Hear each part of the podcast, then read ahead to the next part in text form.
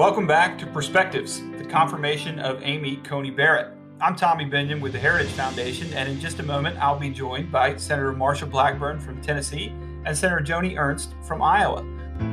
Both of these extraordinary women sit on the Judiciary Committee, where they are doing something very special today and all this week. They are participating in the confirmation hearings of Judge Amy Coney Barrett to become an Associate Justice of the United States Supreme Court.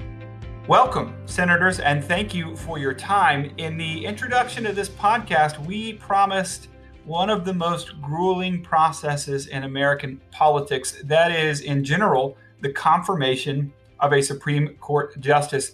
Today's hearings really delivered on that grueling nature, didn't they? 22 senators on the Judiciary Committee, 30 minutes to question the judge each. They can ask her about her articles. They can ask her about cases she's decided. They can ask her about her jurisprudence. They can ask her to do a short answer math problem if they wanted to. Of course, she didn't know exactly what they would ask. Uh, she had uh, a little bit of time to prepare, but unlike other nominees, she came in with no notes uh, and was extraordinarily impressive. Senators, what did you make of that? She was just so well prepared. She was so poised.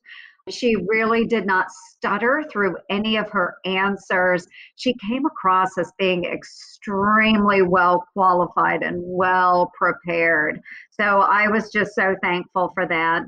So many things were being thrown at her, and yet, as I said, she just handled it with real poise. Um, I commended her for just her overall demeanor and attitude through this really long day of questioning she was unflappable indeed. She was, you know, she was referencing specific statutes by their U.S. code number. She was quoting decisions.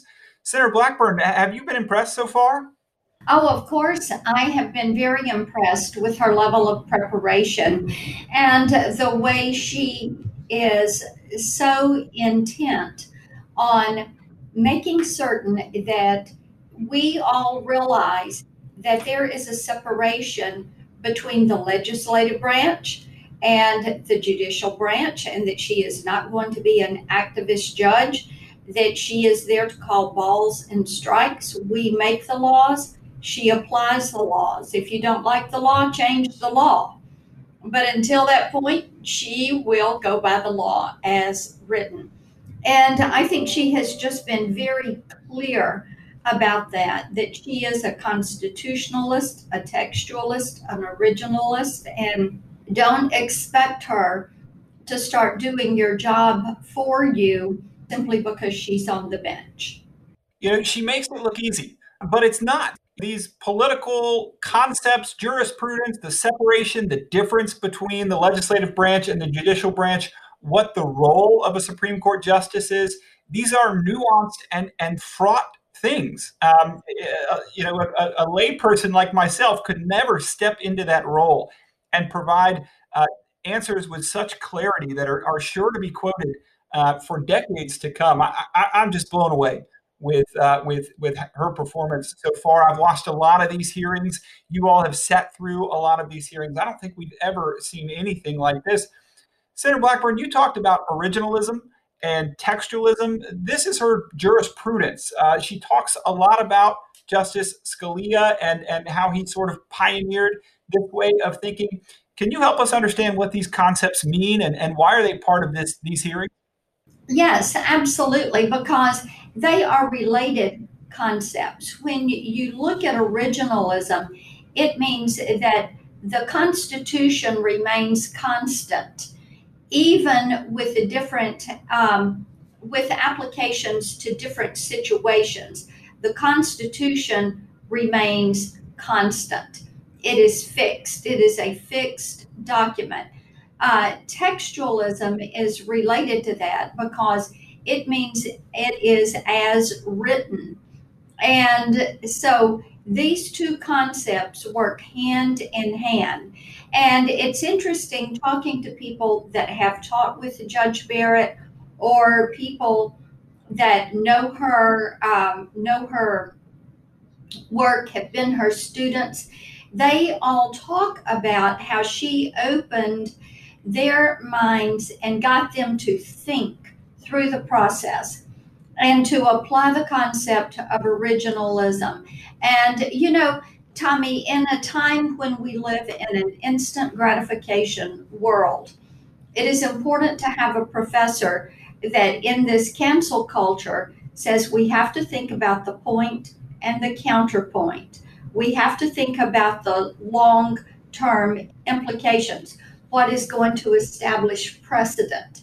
And she has done that in her teaching and in her work as a circuit court judge.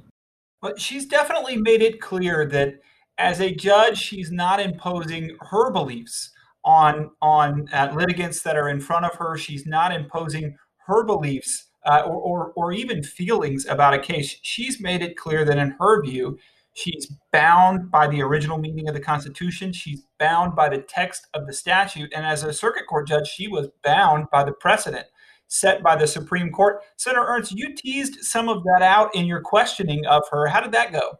Yes, it, it went really well. And again, I mean, she's so well qualified and well versed in these issues. And so when we focus on originalism, putting on that black robe, becoming neutral to politics and focusing on the actual Constitution, she is able to present herself in a neutral way. And so, one of the questions that I asked, it was a case involving a bubble zone or a buffer zone around an abortion clinic.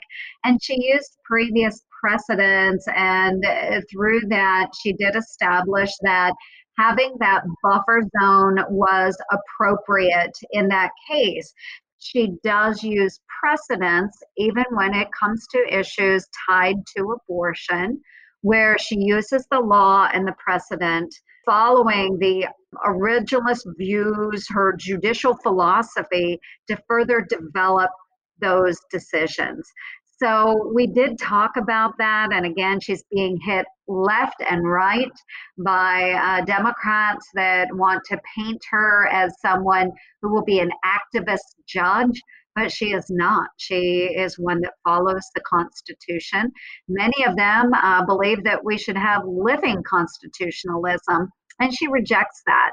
Um, living constitutionalism is when you take, you know, whatever is popular in the moment and apply it to the law, and and that's not what we are looking for in a Supreme Court justice. We need stability for our nation. That's why textualism, originalism is so important. I couldn't agree more. Uh, and, and you referenced some of the attacks that came from the other side. You know, this is the moment where there is supposed to be scrutiny of Judge Barrett but that scrutiny is supposed to be for qualifications. Let me ask you both a few rapid fire questions. I think I know the answer to them. Did anyone question her qualifications to serve on the court? Oh yes, they have. They have questioned her all day long, whether it was her um, her qualifications, her integrity, her judgment, how she has gone about making decisions. I thought Senator Leahy was very condescending to her this morning. Senator Hirono has been quite condescending to her. They have trotted out these tired liberal leftist female arguments. If you do not agree with the left, then you are not fully female.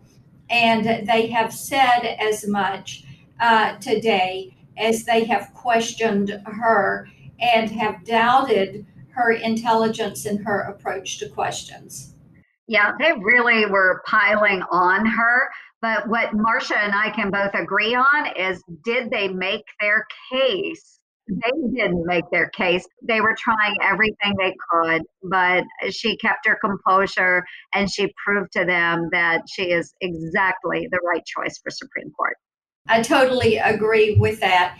And I love the way Joni put her questions to her, presenting letters from groups that were in support and were grateful for Judge Barrett and the role model that she has set. And Chairman Graham did a wonderful job today as he opened everything, talking about the statements that Joni and I made yesterday and talking about how this is a message to conservative women and to young girls who are conservatives that they too have the ability to dream those big dreams and find a way to make them come true. Yes, and I, I love that, Marsha. And I was so grateful for the chairman for doing that. As you and I both know, the left has a very different definition and ideal for women. And, you know, Marsha, I know you have a recent book out, you know, about uh, being a conservative woman. And I think it is fantastic that we each can choose our own path and be a role model for young women. We don't have to fit into that typecast of the left. That's exactly right. We have the opportunity to do things the way we would like to do them and to still be a success and not fit into their definition. That has really been one of the messages that has come through so loud and clear. Uh, you know, I, I, Senator Ernst, you said uh, she is sort of beyond reproach. Her qualifications are top notch. Her integrity, her judgment. The, these are things that uh, you know that, that, the Democrats, you know, they, they may try, but they haven't in any way uh, made a case against those things. And, and and what's shining through more is that you can be of independent thought and independent mind. You can you can form your own opinions. You don't have to uh, agree with everyone on that dais uh, to hold your own. I, I think that's um, so key. Okay, so they, they aren't able to, I think, land those punches. What else are they questioning on? What, what are the issues they're bringing out?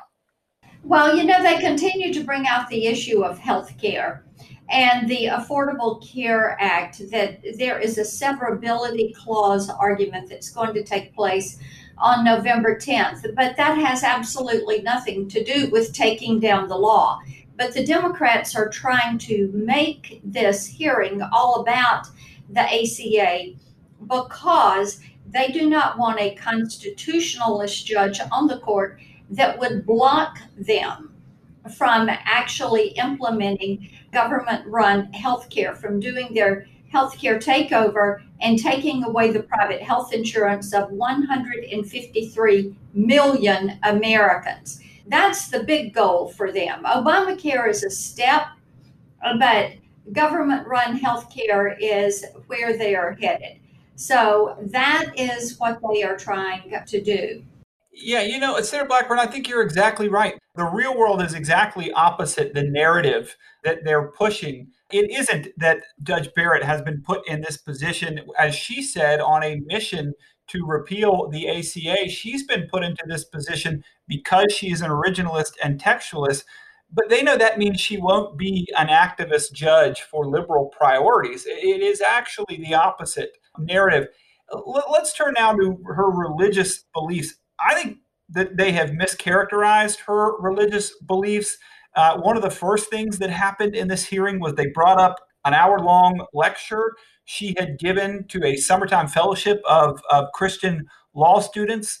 Uh, they they brought up a, uh, um, a, a, statement of her faith beliefs that she signed long before she was in public life. Uh, these aren't, I don't think, things that are appropriate to be part of this process. We don't have a religious test to serve in public office in this country. Senator Ernst, we talked a lot today about religious freedom. Why is that so important?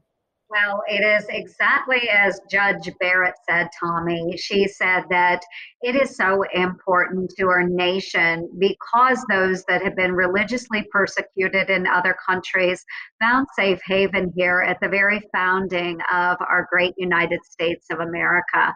And so it is one of those intrinsic uh, values that we have espoused as a nation where our government can't decide and tell you how to practice your beliefs. And we do have that religious freedom. And so while she is a practicing Catholic, um, we we know that she does not hide that fact. Um, as a person, as a mother who has uh, taught her children in the Catholic faith, uh, she has raised them, um, of course, to be uh, in the Catholic faith what she has reminded us many times over during the hearing is that while she does have a personal life, when she is serving as a judge or hopefully soon as a justice, she will be impartial and will put on that that um, blindfold so that she will administer justice fairly, regardless of her religious affiliation. But it is so important to our country. But we understand, and again, she said this many times, that she'll we she will always be an impartial justice and administering the law judging the law based upon our Constitution. So it is very important to our country, and it's just important our citizens understand we do have religious freedoms in this country. So many other countries around the globe lack that, and that's why we are such an incredible nation. Well, I, I, couldn't agree more. I, I do have a sense that it's that it's under threat, and it is always incumbent uh, upon uh, those of you in, in, in public life uh, to protect uh, that most fundamental right of religious liberty. And, and, and, and we could see that you're doing that in the Judiciary Committee and on the Senate uh, today. We're just getting started. We are just getting started. We've got a whole nother day of questions from the senators. Tomorrow, we're going to learn more about who Amy Coney Barrett is and what her process is for making decisions. We're going to jump into that in tomorrow's episode. For now, uh, the senators have uh, some more hearing to get to tonight. So, with that, I just want to say thank you so much for your time and congratulations on so far a really great first day of hearings. Thanks so much, Tommy. Thank you, Senator. Have a nice night. Appreciate it. Thank you.